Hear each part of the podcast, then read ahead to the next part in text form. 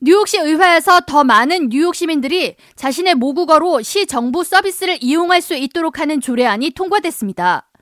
언어 접근법, Language Access Act로 명명된 해당 조례안에 따르면 뉴욕시 소상공인들을 포함한 일반 시민들에게 제공되는 시 문서나 혜택에 관한 자료가 영어 외에 가장 많은 이민자로 꼽힌 10개 국가의 언어로 모두 번역되는 것이 의무화됩니다. 비영어권 국가 출신 이민자들을 위한 번역들은 뉴욕시와 체결을 맺은 용역 회사로 보내져 모든 시 문서와 자료는 10개의 언어로 배부되며 시정부는 이 사업에 1,900만 달러의 예산을 사용한다는 계획입니다.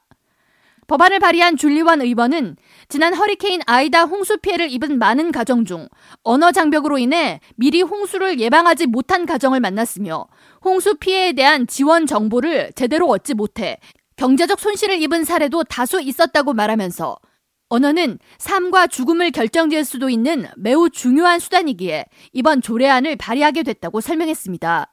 또한 원 의원은 뉴욕시에 올해 유입된 남미 출신의 이민자들 대부분이 영어에 취약하므로 이들에 대한 언어 지원이 이뤄질 경우 이들이 뉴욕시의 정착을 보다 쉽게 할 것이고 뉴욕시 경제 재생에도 도움이 될 것이라고 덧붙였습니다. 한편 플러싱을 대표하는 산드라 황 뉴욕시 의원이 발의한 뉴욕시 소상공인 이민자들을 위한 언어 지원 조례안도 통과돼 영어가 모국어가 아닌 소상공인들의 사업체 운영에 도움이 될 것으로 기대됩니다. 황 의원이 발의한 인트로 699-A 조례안에는 사업주가 inspection을 받거나 뉴욕시 주요 규정과 관련한 행동 강령의 개선 지침을 받을 때 영어가 아닌 사업주가 선호하는 언어로 정보를 제공받을 수 있도록 의무화하는 내용을 담고 있습니다.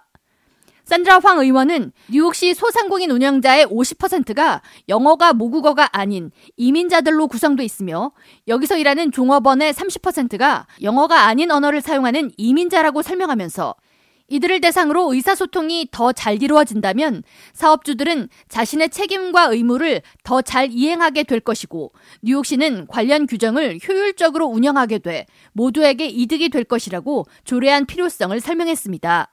산드라 황 의원과 줄리원 시 의원이 발의해 21일 시의회를 통과한 두 가지 언어 지원 조례안은 에리가담스 시장에 서명만을 남겨두고 있습니다. K라디오 전영숙입니다.